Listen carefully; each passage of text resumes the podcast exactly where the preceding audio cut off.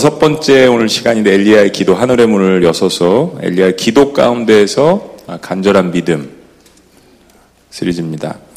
아, 주전 931년에 아, 솔로몬이 죽은 다음에 아, 소위 말하는 통일 왕국 이 사울부터 시작해서 다윗 그리고 솔로몬에 이어지는 이 통치가 40년씩 정확히 해가지고 120년입니다. 이 120년을 향했던 이스라엘의 통일 왕국이 끝나고 남과 북으로 솔로몬이 죽은 다음에 이제 갈라지게 되죠. 이스라엘에 갈라진 가장 큰 원인은 어, 솔로몬이 후궁들을 많이 데려왔는데 이 후궁들이 우상 숭배를 했습니다. 그리고 솔로몬이 그것을 막지 않고 허용을 하고 나중에는 권장까지 하게 됩니다. 어, 북은 북이스라엘은 아, 여로보암이라는 왕이 다스렸고요. 그래서 북이스라엘, 남은 르호보암이라는 왕이 다스렸습니다. 아, 그리고 남유다라고 그렇게 불리웠죠. 분단의 역사를 계속 이어가다가 아, 북이스라엘은 722년에 아시아라는 아시리아라는 강국에 의해서 멸망을 당하고 이제 남유다는 586년에 바벨론에 의해서 멸망을 당하게 됩니다. 아, 북이스라엘에는 어, 야곱의 12지파 중에서 10개 지파가 있었고요. 남유다에는 유다와 베냐민 지파가 속해 있었습니다. 북이스라엘이 722년에 멸망을 당할 때까지 북이스라엘에는 아, 약 19명의 왕이 있었습니다. 남유다에는 20명의 왕이 있었습니다. 그런데 북이스라엘에서는 단 한 명의 선한 왕도 나오지 않았습니다. 유다에서는 뭐 아, 우리가 해석하기 나름인데 6명에서 혹은 8명 정도의 20명 중에서 선한 왕이 있었다라고 이야기를 합니다. 평가를 합니다. 그런데 북이스라엘에서는 19명, 거의 20명 가까운 왕 중에서 190년, 거의 200년 가까운 북이스라엘 역사 속에서 단 한 명도 선한 왕이 나오지 않았습니다.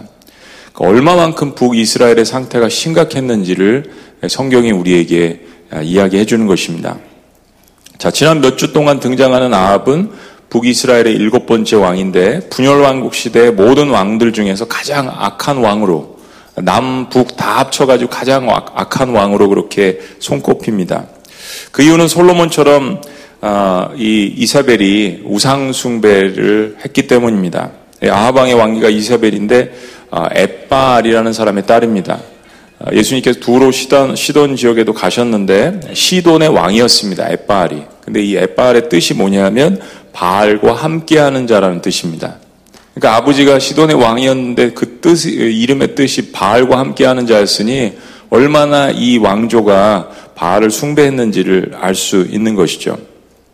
그래서 이세벨의 이름 배경 때문에 아합은 이세벨에게 충동이 돼가지고 아, 그나마 북이스라엘에 남아있던 이 모든 하나님의 선지자들을 아, 잡아 죽이고 감옥에 가두고 막 핍박을 하게 됩니다. 그리고 하나님의 재단, 재단들도 파괴를 하게 되고 곳곳에 하나님의 재단을 대신해서 바알을 숭배하는 재단과 그리고 아세라 신전을 세우게 됩니다. 그리고 엘리야의 이 갈멜살 전투 상황에서 저희들이 이제 몇 주 동안 보았지만은 아합과 이세벨의 호의 아래서 북이스라엘에서 길러진 이 바알 선지자들은 약 450명, 그리고 아세다 선지자들은 400명, 850명인데 갈멜살 전투에는 아세라 선지자들 나오라고 했는데 나오지는 않았습니다. 그 대표적인 선지자들만 이야기하는 것이 이 외에도 몇천 명의 아, 이러한 그 아, 이방 선지자들을 길렀던 것으로 추측이 됩니다. 그리고 이스라엘의 공식 국교는 바알 신앙이라고 할 수 있을 정도로 북이스라엘 전역이 하나님의 백성들이 이렇게 아, 이방 우상숭배에 물들었습니다. 이스라엘 민족이 가나안을 점령하기 이전부터 바알이 비, 뭐 풍요, 어, 천둥 이런 곳에 신으로 알려졌는데 아합과 이사벨이 이 북이스라엘 전역에 이렇게 아, 우상숭배 신학교를 세우고 바알 숭배를 사실은 오래전에 있었던 이 가나안 땅에 있었던 바알 숭배를 부활을 시킨 거죠.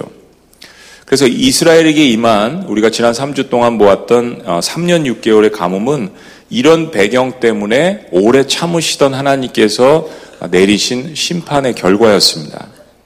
가뭄의 원인은 하나님의 백성이 하나님을 떠나서 우상을 숭배했던 결과였던 것이죠.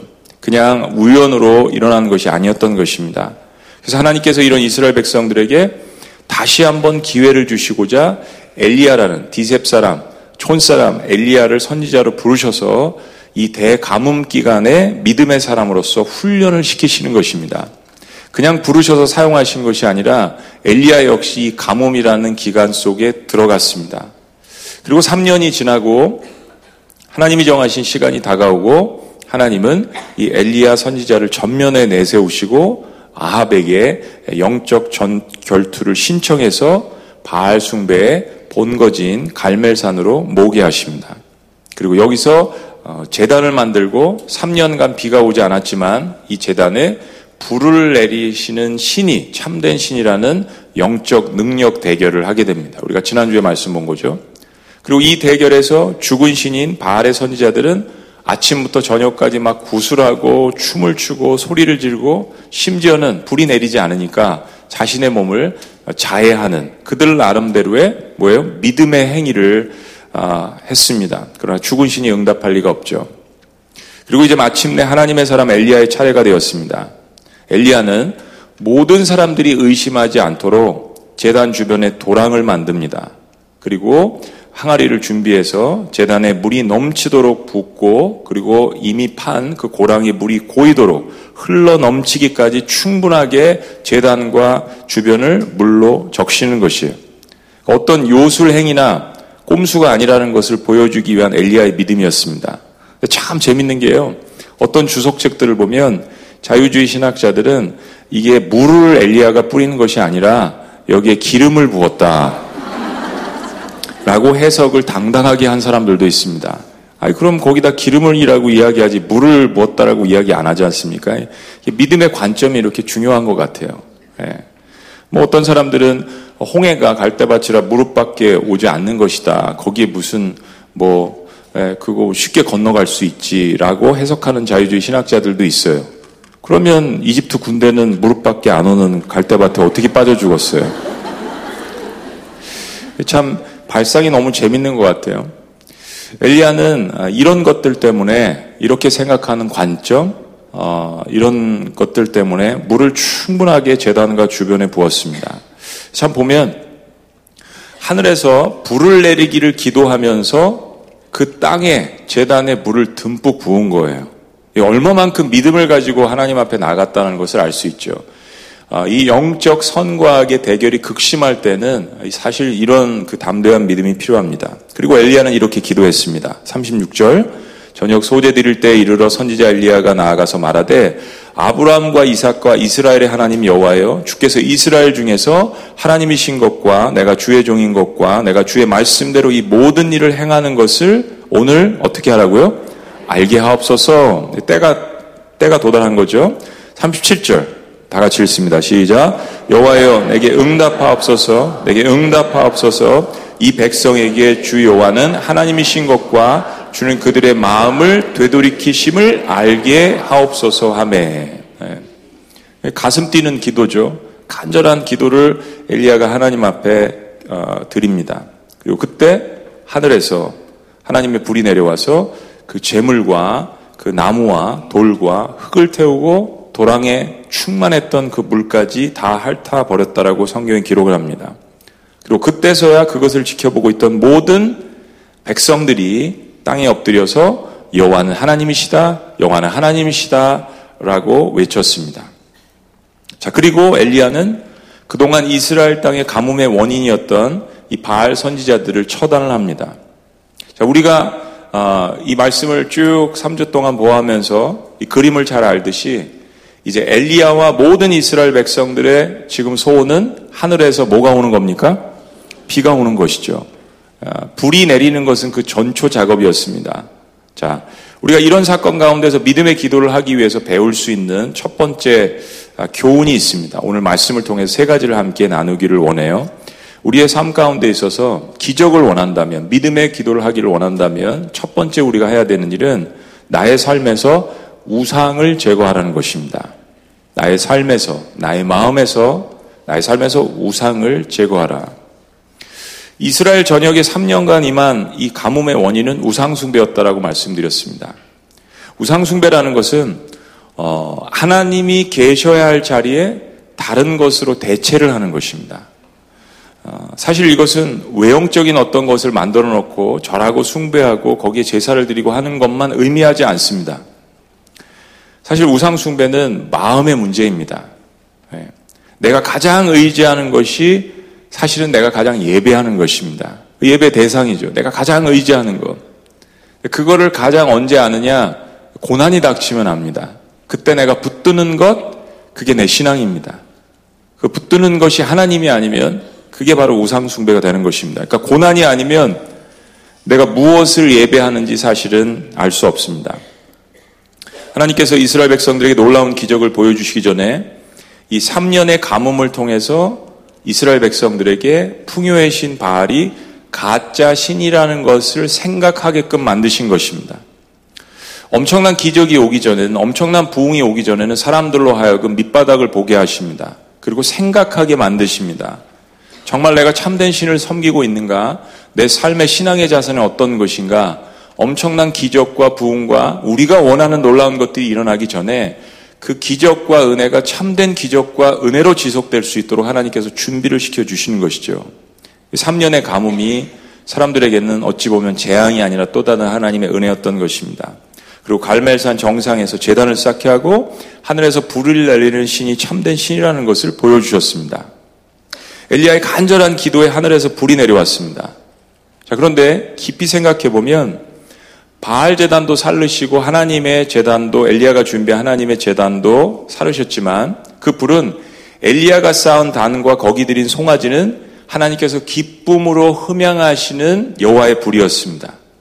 그러나 바알 선지자들이 쌓아놓은 재단을 살른 하나님의 불은 우상을 제거하는 심판의 불이었습니다.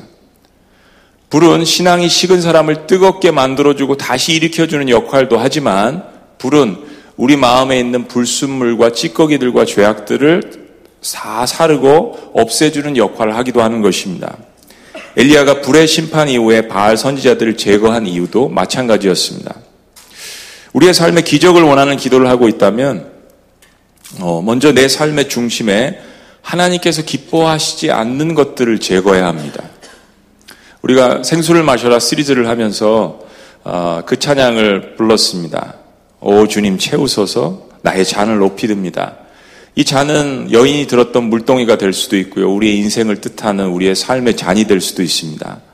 근데 얼마만큼 내 잔을 비웠느냐에 따라서 거기에 하나님의 은혜와 하나님의 능력과 하나님의 사랑이 충만하게 차는 것이죠. 내가 비운 만큼. 어, 하늘에서 불을 내리는 기도를 원하고 하늘에서 물을 내리는 비를 내리는 기도를 할 때 과연 얼마만큼 내 마음 가운데 그 불과 그 물을 충만하게 받을 수 있는 준비를 하고 제거 작업을 하느냐에 따라서 기적과 능력의 깊이와 넓이는 달라지는 것입니다. 그것을 지금 엘리야의 사건 가운데 보여주고 있는 것이죠. 어, 기적이나 기도 응답보다 더 중요한 것은 그래서 내 삶에 무너진 예배를 회복하는 것입니다. 여러분 엘리야의 이 사건은 우리에게 굉장히 많은 교훈을 줍니다. 그냥 하나님 원하시면 3년 6개월 시간이 딱 되면 하늘에서 불이 내려올 수 있고 비를 내려줄 수 있잖아요. 근데 엘리야는 이 갈멜산에서 어느 곳에서 어, 누군가 세웠던 무너진 여호와의 단을 찾아서 그것을 수축한다고 했습니다. 그리고 아무것도 아닌 열두 돌을 취해서 어, 이스라엘 갈라진 북이스라엘과 남유다 열두 지파를 상징하는 그 돌을 열두 돌을 취해서 단 주변에 쌌습니다. 어, 기도하면서 행동하는 거죠. 이스라엘 백성들에게 무엇이 무너져 있는 건지를 보여주는 것이죠. 그리고 그들 마음 가운데 예배가 회복되어야 함을 상징적으로 보여주는 것입니다. 언제든지 하나님의 백성으로서 다시 돌아와서 단을 수축하고 하나님 앞에 나아간다면 하나님께서 이스라엘의 광야에서 내려주신 그 불을 우리의 삶 가운데 내려주신다는 것을 보여주는 것입니다. 하나님과의 관계를 회복하는 것이 가장 큰 기적입니다. 기적 자체는 우리가 원하는 기적 자체는 사실 큰 의미가 없을 수 있습니다. 홍해가 갈라져도 사람들은 변화되지 않을 수 있습니다. 죽은 사람이 돌아와서 내 앞에 있어도 내가 하나님을 섬기지 않을 수 있습니다. 나의 마음에 하나님의 불로 우상들을 제거하면 그때부터 참된 기적이 시작되는 것입니다. 자, 두 번째 엘리야의 기도 속에서 배우는 것은 간절한 마음으로 기도하는 것입니다. 너무 쉬운 것 같죠? 그런데 우리의 삶을 살펴보면 간절한 마음으로 기도하지 않을 때가 있습니다. 간절한 사모하는 마음으로 예배하지 않을 때가 있습니다. 네. 기도를 하면서 우리의 마음에 간절함이 들어있지 않다면 기도를 받으시는 하나님의 입장은 어떠하실까요? 네. 입장을 한번 좀 바꿔놓고 생각해 볼 필요가 있습니다. 내가 하나님이라면 간절함이 없이 드리는 예배나 기도를 과연 받으시기를 원할까? 참으로 살아계신 하나님이라면 내가 하나님이라도 아, 생각해 볼 것 같아요. 간절함은 어, 내 상황의 위급성을 알려드리는 겁니다. 고난이 많은 사람일수록 간절할 수밖에 없는 거죠. 사마리아 여인에게서 배운 것처럼 내가 얼마만큼 목이 마른가 한 것에 간절함이 달려 있습니다. 예. 이 간절함은 기도하는 사람의 진정성과 연결됩니다. 간절함은 뭐랑 연결된다고요? 진정성. 간절함은 진정성입니다. 정말 거짓이 아니라 뭐 돼도 그만 안 돼도 그만 그런 마음이 아니라 간절함은 그 사람의 진정성으로 연결이 됩니다. 이 진정성을 더 쉽게 이야기하면 신실한 마음입니다. 이것도 되고 저것도 되고 이런 마음이 아니라 하나님을 향한 간절한 신실한 마음. 하나님 아니면 안 됩니다라는 고백이에요. 쉽게 이야기하면. 야고보서 말씀 1장 5절에서 8절 두 마음을 품지 말라고 우리에게 이제 경고하는 것이 있죠. 사실 야고보서 1장 말씀은 고난부터 시작합니다. 고난 속에서 우리가 부르짖는다는 거예요. 지혜를 간구하고 5절 말씀 너희 중에 누구든지 지혜가 부족하거든 모든 사람에게 후히 주시고 꾸짖지 아니하시는 하나님께 구하라. 그리하면 뭐라고요? 주시리라. 이런 것들 구할 때 하나님께서 꾸짖지 아니하신다는 거예요. 야고보서 말씀은 고난 가운데서 우리의 삶에 지혜가 필요하다는 것을 이야기하는 겁니다. 근데 그런 돌파구나 우리의 삶의 통찰력, 어, 고난을 통과하는 그런 것들을 하나님 앞에 부르짖을 때 꾸짖지 아니하신다라는 거예요. 근데 우리에게 조건을 이야기하십니다. 오직 믿음으로 구하고 조금 더 의심하지 말라. 의심하는 자는 마치 뭐에 밀려서요? 바람에 밀려 요동하는 바다 물결 같으니. 네. 자기 스스로 안 믿는다라는 거예요. 자기 스스로 진정성이 없습니다. 자기 스스로 봐도 갈급함이 없어요. 그런데 그 기도가 응답될 리가 만무하죠. 자기가 안 믿는데요. 이런 사람은 무엇이든지 죽게 얻기를 생각하지 말라.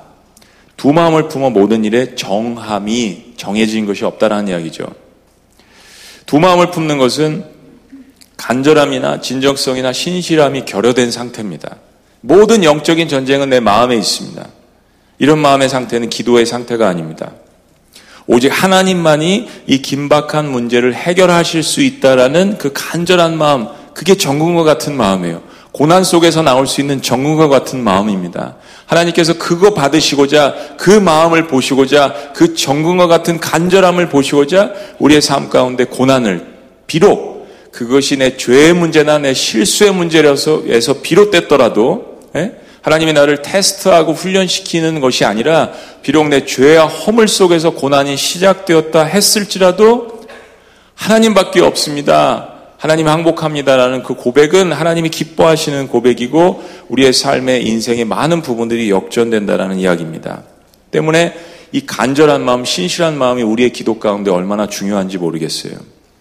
하나님만이 긴박한 문제를 해결할 수 있다는 것. 엘리야는 아합에게 갈말산의 이 대결 이후에 아합에게 이제 먹고 마시라고 합니다. 왜냐하면 이제 하늘에서 불을 내리신 하나님께서 곧 큰 비를 내리실 거라고 그렇게 믿기 때문입니다. 자, 41절 봅니다. 다 같이 읽습니다. 시작.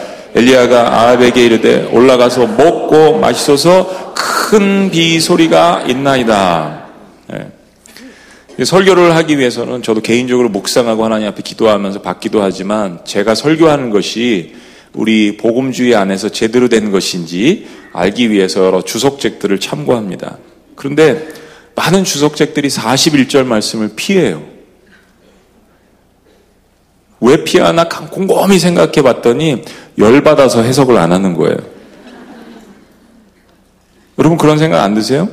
아니 왜 아합, 아합은 악인 중에 악인이잖아요. 근데 이 상황에서 아, 아합한테 지금 뭐라고 이야기하는 거예요? 가서 왕이시여 먹고 마시소서. 백성들이 지금 다 굶어 죽어가고 있는데 3년 동안, 3년 6개월 동안 가뭄이 왔는데 제가 이 말씀을 굉장히 오랫동안 묵상을 했습니다. 1년, 2년 묵상한 게 아니에요. 20년 이상. 네. 그리고 다니엘, 요셉, 에스더, 이방 지역에서 활동했던 하나님의 사람들이 왕을 대할 때 그들은 다 이방신을 섬기고 악한 사람들도 있었어요. 좋은 사람들도 있었지만 그들이 왕의 권세를 대하는 이 태도가 동일하더라고요. 여러분 한번 살펴보세요. 이 정말 악인 중에 악인이에요. 나중에 비참하게 죽죠. 언제? 하나님의 때가 도달했을 때 하나님께서 처단하시잖아요. 아합을 처단하는 것은 엘리야의 역할이 아니었습니다. 네, 굉장히 중요한 교훈입니다. 열받으셔가지고 해석가들이 해석을 안 하시더라고요. 저도 열받아서 이거 뭐라고 얘기해야 되지? 왜 먹고 마셔? 지금 이렇게 힘든 상황에 백성들은 굶어 죽어가고 있고 네. 하나님의 사람은 아합이 악인이라도 그가 왕이므로 그에게 예의를 갖추는 모습을 볼 수 있습니다. 또 나와요. 또 열받는 모습이. 자, 엘리야가 하나님께서 3년 후에 아합을 만나라고 하실 때 이제 내가 비를 지면은 내리리라고 말씀을 해 주셨어요. 열왕기상 18장 1절에서 우린 보았습니다. 그리고 갈멜산의 전투는 대승으로 끝났고 하늘에서 불이 내려온 놀라운 기적을 이미 맛을 보았습니다. 그러면 이제 하나님께서 비만 내려 주시면 역할은 끝나고 게임이 끝나는 거잖아요. 그래 다음 엘리야의 행동을 보세요. 자, 42절. 다 같이 읽습니다. 42절 시작. 아합이 먹고 마시러 올라가니라 잠깐만요. 이런 나쁜 놈. 뭐 하란다고 또 이렇게 해요. 그 다음에 엘리야가 시작. 엘리야가 갈멜산 꼭대기로 올라가서 땅에 꿇어 엎드려 그의 얼굴을 무릎 사이에 넣고 아합은 엘리야의 명대로 먹고 마시고 있습니다. 지난번에 말씀드린 것처럼 이 영적 전투를 엘리야가 신청하고 게임 해결하는 어, 이 방식도 엘리야가 이야기하고 모든 것들을 영적인 사람 엘리야가 주도합니다. 아합은 먹고 마시라는데 또 먹고만 참 한심한 인간이에요. 이런 인간이 왕으로 있다는 자체가 이스라엘 백성들에게 재앙입니다. 네. 그런데 그 사이에 엘리야는 갈멜산 정상으로 올라갑니다. 하루 종일 엘리야는 음식도 못 먹었을 것이에요. 성경에서 이야기는 하지 않지만 정황을 보면 밥 먹을 새가 없습니다, 지금. 그리고 갈멜산 정상으로 이렇게 먹지도 못한 상태에서 달려갑니다. 불의 기적을 맛보았지만 수많은 이 바알 선지자들을 홀로 상대하느라고 사실은 굉장히 많이 육신적으로 지쳐 있는 상태였을 거예요. 근데 엘리야는 다음 하나님께 주실 이 기적을 위해서 숨 쉴 틈 없이 갈멜산 정상으로 달려갑니다. 그리고 그는 거기서 땅에 완전히 몸을 엎드리고 얼굴을 무릎 사이에 넣고 기도를 합니다. 저는 이 장면이 정말 가슴이 뭉클해요. 너무 가슴이 뭉클합니다. 사람이 기적을 만드는 것이 아닙니다. 예. 성령 은사를 받은 사람들은 정말 겸손해야 합니다. 이 은사라는 말은 gift of Holy Spirit 그래서 하나님께서 선물로 주신다는 거예요. gift. 우리가 자랑할 게 아무것도 없잖아요. 은사 받았다고 해서 뭐 병 고친다, 뭐 뭐 한다, 뭐 뭐 신유한다. 다 하나님께서 주시는 거 아니에요? 능력을 받을수록 겸손함. 능력은 엘리야에게 있는 것이 아니기 때문이에요. 능력은 엘리야와 함께 하시는 하나님께 있는 것입니다. 엘리야는 모든 것이 하나님의 계획에 의해서 정해져 있는 것을 알면서도 그의 간절함을 하나님 앞에 아랬습니다. 땅에 자복했습니다. 얼굴을 무릎 사이에 파묻었습니다. 겸손함이죠. 진정성입니다. 하나님 앞에서의 신실함입니다. 천하의 불병거를 탔던 죽음을 맛보지 않고 성경에서 올라 하늘로 올라간 사람 단 두 사람이잖아요. 그 중에 한 사람인 엘리야가 자신의 몸을 땅에 굽혀서 모든 일이 펼쳐질 것을 알면서도 자신의 몸을 땅에 엎드리고 무릎을 꿇고 대단한 엘리야도 하나님 앞에 무릎을 꿇습니다. 간절함입니다. 우리의 모든 기도에 이런 간절함이 묻어 있기를 주의 이름으로 축원합니다. 할 수 있다면 무릎을 꿇고 기도하십시오. 할 수만 있다면. 하나님께서 무릎 꿇는 기도를 좋아하십니다. 나는 할 수 없습니다라는 항복하는 의미에서 하나님 앞에 몸을 낮춰야 합니다. 때가 되면 하나님이 높이시잖아요. 그러나 그때라도 하나님 앞에서 간절함을 잃지 말아야 합니다. 내가 아니라 내 속에 살아계신 하나님께서 위대하신 것입니다. 능력 있는 기도의 중요한 요소입니다. 자, 마지막 세 번째, 엘리야의 믿음의 기도의 비밀은 무엇일까요? 약속의 말씀을 끝까지 붙드는 믿음을 가지십시오. 약속의 말씀을 어떻게 해요?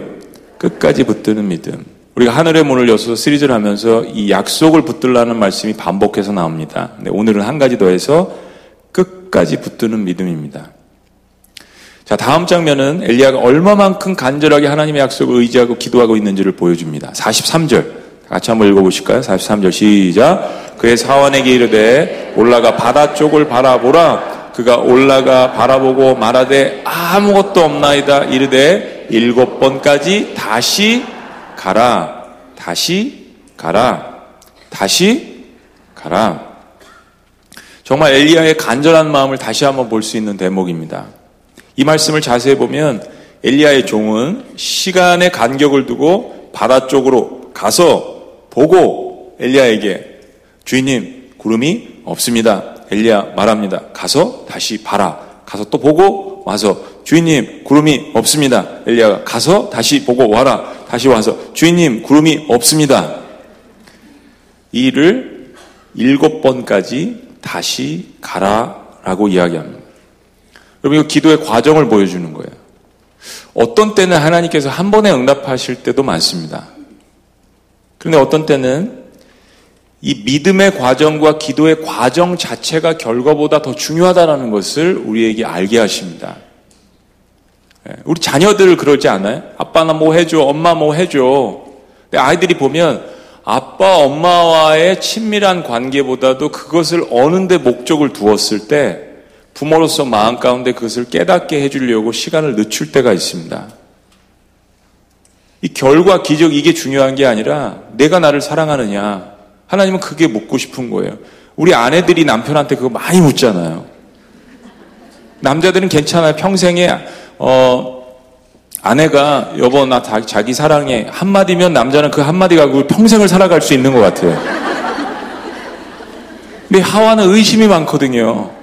계속 물어봐요. 매일 아침에 물어봐도 또 저녁에 또 물어봐야 되고 매 순간 물어봐야 돼요. 하나님도 우리를 굉장히 사랑하시는 것 같아요. 이 질문을 하십니다. 하나님 불을 내려주세요. 물을 내려주세요. 뭐, 아파트가 60평에서 100평 되게 해주세요. 내가 나를 사랑하느냐. 여러분 그 음성이 안 들리세요? 간혹? 너 나 사랑해? 사랑해? 사랑해? 일곱 번까지 이렇게 해야 될 필요가 있을까요? 남한 장군, 일곱 번, 어, 이 아람 군대의 장수였지만, 어, 엄청난 힘과 지혜와 지력을 가진 장군이었지만 요단 강물에 일곱 번을 담그라고 해서 자존심이 굉장히 상하는 거예요, 여러분. 피부병이 있는데 몸이 썩어지는데 왜 일곱 번을 담그라고 했을까? 어, 보여주시는 겁니다. 하나님을 어떻게 생각하는지 알게 하시는 거예요. 왜 3년 6개월 동안 비가 오지 않았을까? 생각하는 거죠. 바알이 참된 신인가? 풍요의 신인데 아니면 하나님이 참된 신인가? 우리의 삶 가운데서요. 때로 하나님의 약속과 하나님의 응답이 delay 될수록 여러분이 바라시는 게 클 수도 있습니다. 때문에 하나님께서 그릇을 만드시는지도 모르겠어요. 하나님은 약속을 지속적으로 붙들고 있는지 우리의 믿음을 확인하고 싶어 하십니다. 우리가 과연 무엇을 바라는지 무엇을 붙들고 있는지를 바라보게 하십니다. 그리고 하나님의 때는 반드시 오죠. 붙들고 있을 때. 44절 다 같이 읽겠습니다. 시작. 일곱 번째 이르러서 그가 말하되 바다에서 사람의 손만한 작은 구름이 일어나나이다.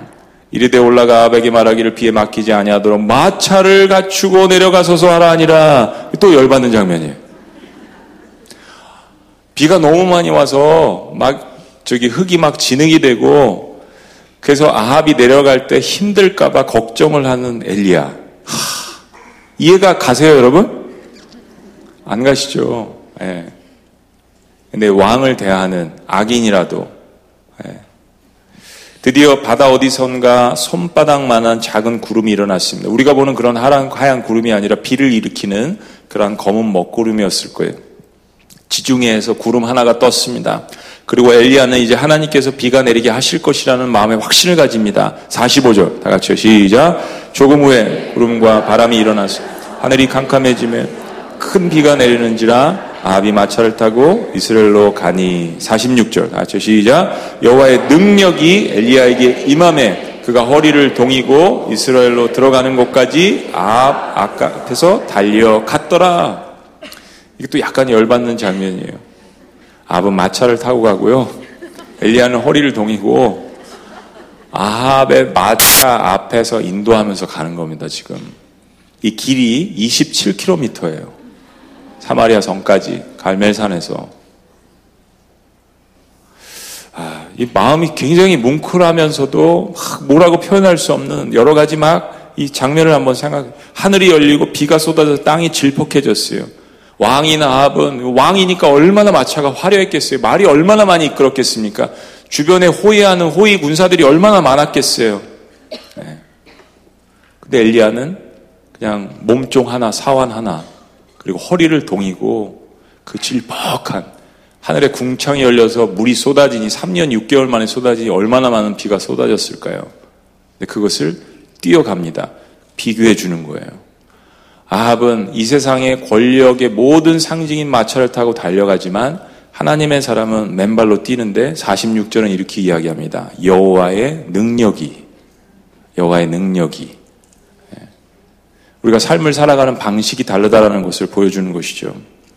성경은 하나님의 능력이 엘리야에게 임했기 때문에 비바람을 해치고 엘리야가 초인적인 힘으로 달려갔다라고 이야기합니다. 엘리야가 아니에요. 엘리야 안에 계신 하나님이십니다. 우리가 착각할 때가 있습니다.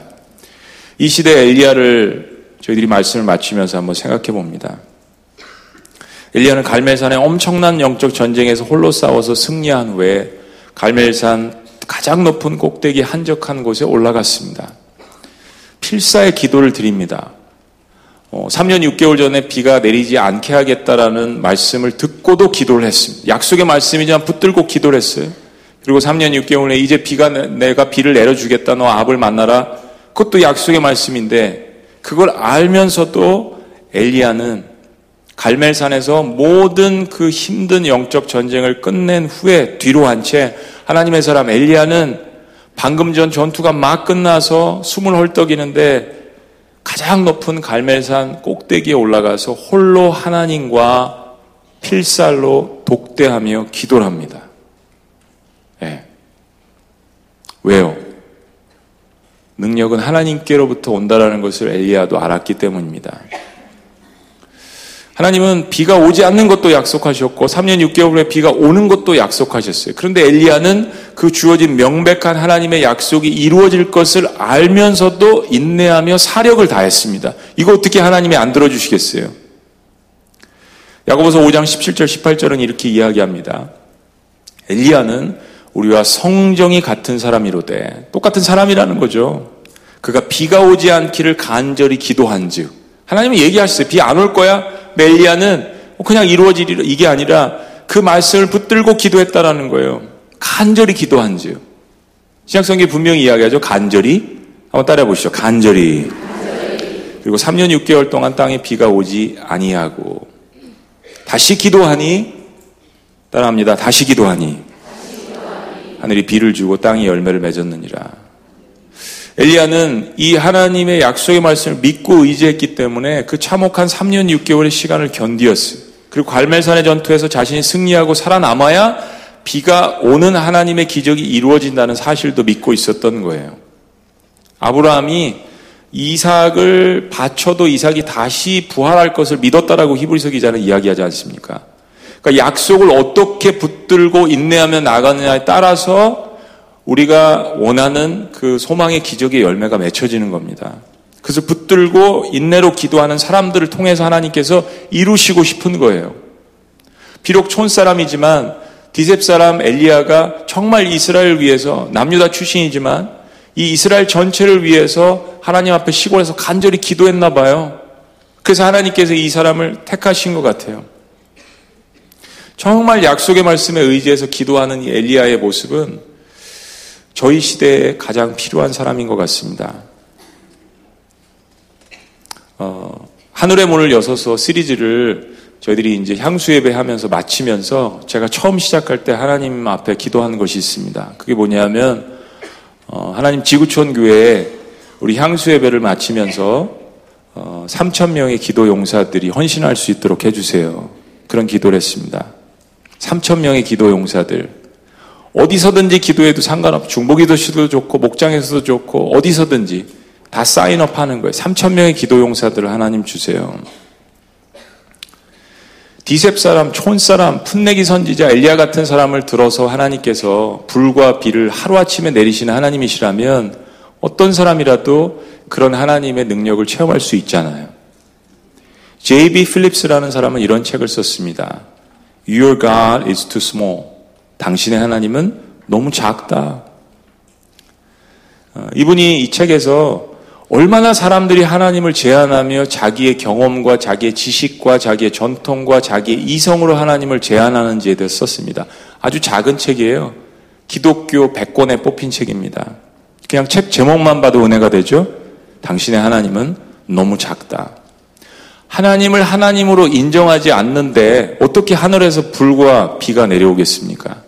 하나님을 하나님으로 인정하지 않는데 어떻게 내 기도가 응답이 되겠습니까? 그러나 아무리 부족해도 하나님을 하나님으로 인정한다면 하늘에서 하나님께서 내려주시는 축복이 충만하게 우리에게 임하기를 주의 이름으로 축원합니다. 우리가 섬기는 하나님과 엘리야가 섬기는 하나님이 다릅니까? 만약에 같다면 엘리야와 우리와 다른 것이 무엇입니까? 야고보서는 엘리야는 우리와 성정이 같은 사람이라고 이야기합니다. 같은 사람이라는 이야기예요. 엘리야는 우상을 제거했습니다. 자신의 마음 가운데 3년 6개월 동안 있었던 그런 것들을 훈련받으면서 그리고 훈련받은 후에 이스라엘 백성들에게 있었던 우상 숭배를 제거했습니다. 그리고 간절히 신실한 마음으로 기도했습니다. 그리고 약속의 말씀을 끝까지 붙들고 기도했습니다. 사람들은 누구나 다 믿음이 있습니다. 저마다 다 무엇이든지 붙들고 싶어 합니다. 특별히 외롭고 힘들고 고난이 깊을수록 모든 사람들은 다 지푸라기라도 잡고 싶은 심정이 있습니다. 그 손에 무엇이 들려있느냐가 중요한 것이죠. 그리고 그 손에 하나님이 아닌 다른 것이 심겨져 있다면 그 손에 온전한 것을 저와 여러분들이 심겨주시기를 또한 주의 이름으로 축원합니다. 기도하시겠습니다.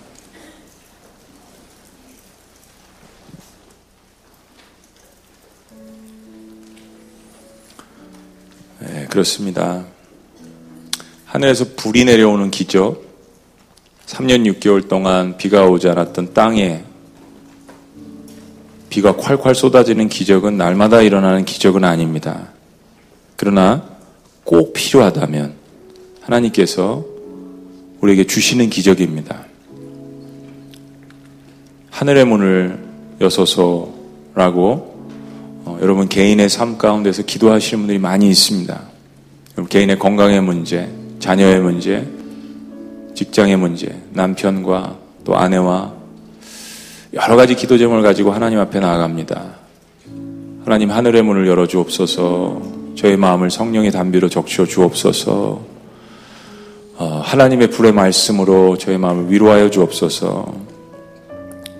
저희들이 새벽 기도에 10가지 이상씩 기도하는데 여기 하늘의 문을 여서서라고 하나님 앞에 간절한 기도를 긴급한 기도를 들으시는 분들이 있습니다.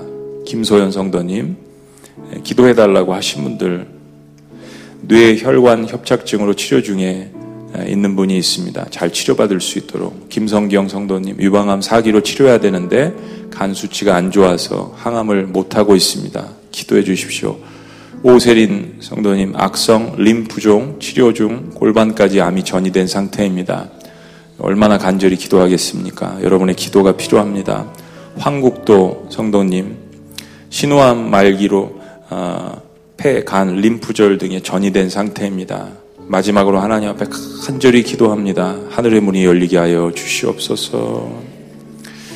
유한덕 성도님 7월 8일 뇌과리 제거, 뇌과리 제거 수술을 하는데 모든 과정에 주님께서 함께 해주실 수 있도록 부작용과 후유증 없이 온전히 회복될 수 있도록 차예린 13살이에요. 아, 뇌출혈로 어, 입원해서 머리에 삽관 시술을 진행하고 있습니다. 피해 점도가 높아서 배출에 어려움이 있습니다. 자가호흡을 못하고 의식이 또렷하지 않은 상태입니다. 하늘의 문을 여는 기도가 필요합니다.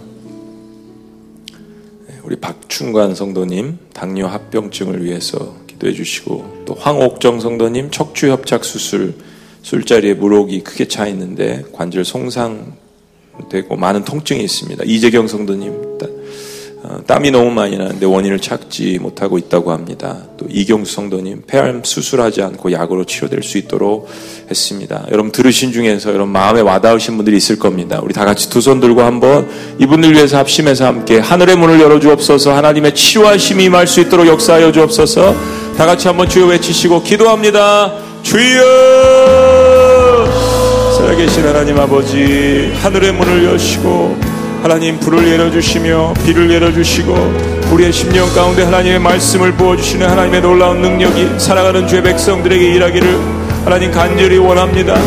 종양과 뇌출혈과 악설 림프와 하나님 여러 가지 어려운 삶 가운데 있는 죄 백성들 어린아이 하나님 특별히 예린이를 기억하여 주시옵소서. 김소연 성도님, 김성경 성도님, 오세림 성도님, 황국도 성도님, 유한덕 성도님, 박충관 성도님, 황욱정 성도님, 이재경 성도님, 이경 성도님, 하나님 그 외에도 혹시나 이 자리에서 주님 앞에 간절히 기도하는 아버지와 주의 백성들을 붙들어 주시고 내가 믿는 그 하나님을 하나님으로 인정할 수 있도록 인도하여 주시며 내 마음 가운데 있는 모든 우상의 찌꺼기들을 제거할 수 있도록 주여 붙들어 주시옵소서.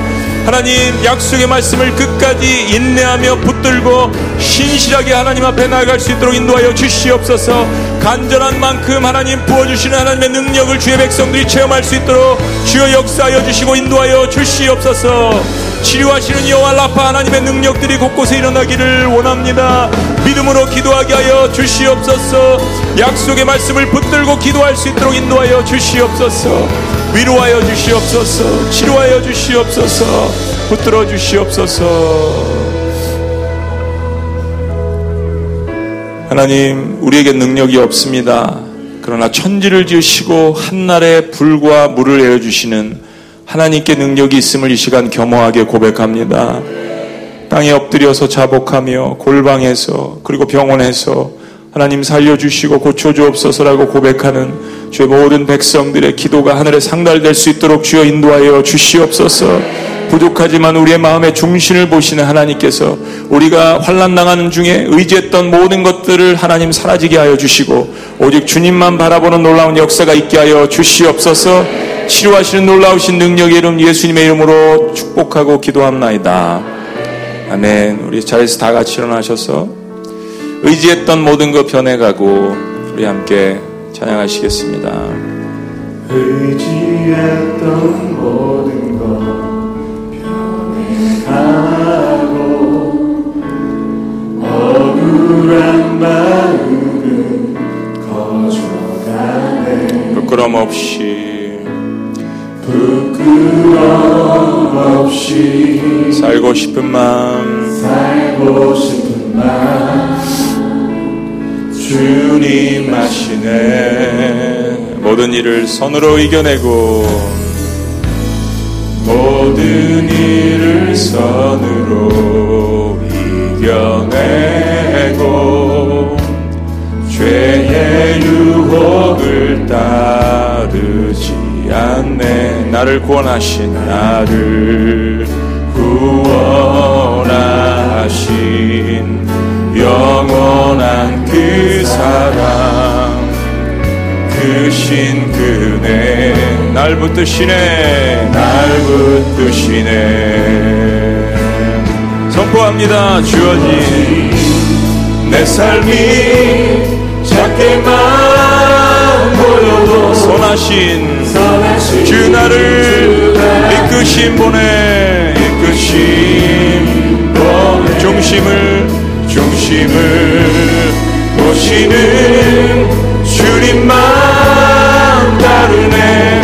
날 택하신 주만 의지해 보이는 상황에 보이는 상황에 무너질 예수 능력이 예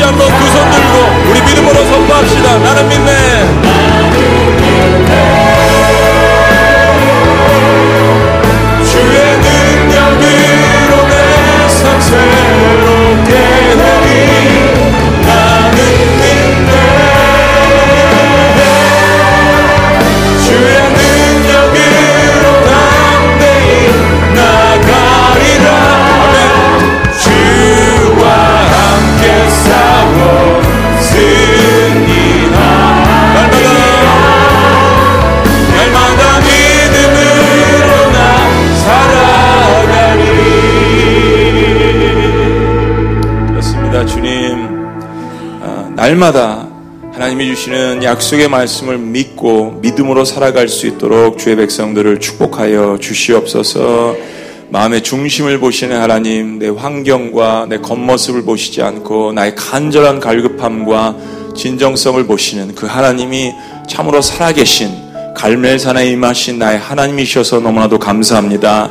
오늘 손바닥만한 그 구름 한 조각을 간절히 원하는 주의 백성들에게 성령의 불을 단비처럼 내려 주시옵소서.